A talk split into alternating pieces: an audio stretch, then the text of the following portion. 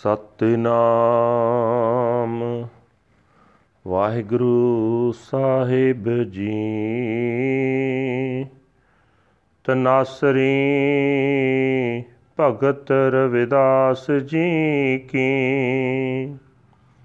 ਇਕ ਓੰਕਾਰ ਸਤ ਗੁਰ ਪ੍ਰਸਾਦ। ਹਮ ਸਰ ਦੀਨ दयाल न तुम सर अब पतियार क्या की जय बचनी तोर मोर मन माने जन को पूरन दीजै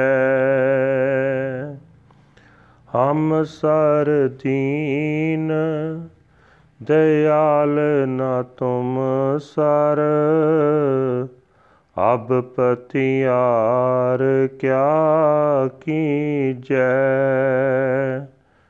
ਬਚਨੀ ਤੋਰ, ਮੋਰ ਮਨ ਮਾਨੈ। ਜਨ ਕੋ ਪੂਰਨ ਦੀਜੈ। ਹਉ ਬਲ ਬਲ ਜਾਉ, ਰਮਈਆ ਕਾਰਨੇ, ਕਾਰਨ ਕਵਨ ਅਬੋਲ ਰਹਾਉ, ਬਹੁਤ ਜਨਮ ਵਿਚਰੇ ਥੇ ਮਾਦੋ। ਇਹ ਜਨਮ ਤੁਮਾਰੇ ਲੇਖੇ। ਕਹਿ ਰਵਿਦਾਸ ਆਸ ਲਗ ਜੀਵੋ। ਚਿਰ ਪਇਓ ਦਰਸ਼ਨ ਦੇਖੇ। ਬਹੁਤ ਜਨਮ ਵਿਚਰੇ ਥੇ ਮਾਦੋ। ਇਹ ਜਨਮ ਤੁਮਾਰੇ ਲੇਖੇ, ਕਹਿ ਰਵਿਦਾਸ ਆਸ ਲਗ ਜੀਵੋ ਚਿਰ ਪਇਓ ਦਰਸ਼ਨ ਦੇਖੇ। ਵਾਹਿਗੁਰੂ ਜੀ ਕਾ ਖਾਲਸਾ, ਵਾਹਿਗੁਰੂ ਜੀ ਕੀ ਫਤਿਹ। ਇਹ ਹਨ ਅੱਜ ਦੇ ਹੁਕਮਨਾਮੇ ਜੋ ਸ੍ਰੀ ਦਰਬਾਰ ਸਾਹਿਬ ਅੰਮ੍ਰਿਤਸਰ ਤੋਂ ਆਏ ਹਨ। ਭਗਤ ਰਵਿਦਾਸ ਜੀ ਦੇ ਤਨਾਸਰੀ ਰਾਗ ਦੇ ਵਿੱਚ ਉਚਾਰਨ ਕੀਤੇ ਹੋਏ ਹਨ। ਪਰਮਾਤਮਾ ਇੱਕ ਹੈ, ਜਿਸ ਦੇ ਨਾਲ ਮਿਲਾਪ ਸਤਿਗੁਰਾਂ ਦੀ ਬਖਸ਼ਿਸ਼ ਦੇ ਨਾਲ ਹੁੰਦਾ ਹੈ। ਭਗਤ ਜੀ ਕਹਿ ਰਹੇ ਨੇ, ਹੈ ਮਾਦੋ ਮੇਰੇ ਵਰਗਾ ਕੋਈ ਨਿਮਾਣਾ ਨਹੀਂ ਤੇ ਤੇਰੇ ਵਰਗਾ ਹੋਰ ਕੋਈ ਦਇਆ ਕਰਨ ਵਾਲਾ ਨਹੀਂ।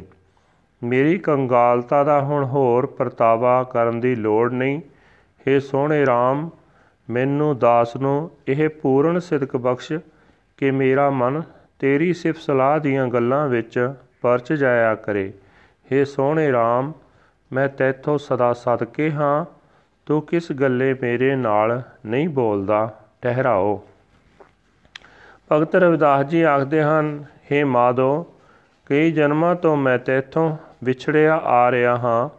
ਮਿਹਰ ਕਰ, ਮੇਰਾ ਇਹ ਜਨਮ ਤੇਰੀ ਯਾਦ ਵਿੱਚ ਬੀਤੇ। ਤੇਰਾ ਦੀਦਾਰ ਕੀਤਿਆਂ ਬੜਾ ਚਿਰ ਹੋ ਗਿਆ ਹੈ। ਦਰਸ਼ਨ ਦੀ ਆਸ ਵਿੱਚ ਹੀ ਮੈਂ ਜਿਉਂਦਾ ਹਾਂ।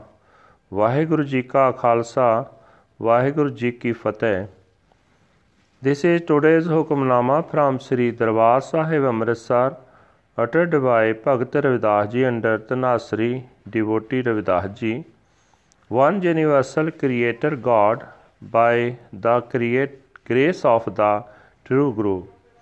There is none as forlorn as I am, and none as compassionate as you. What need is there to test us now? May my mind surrender to your word, please.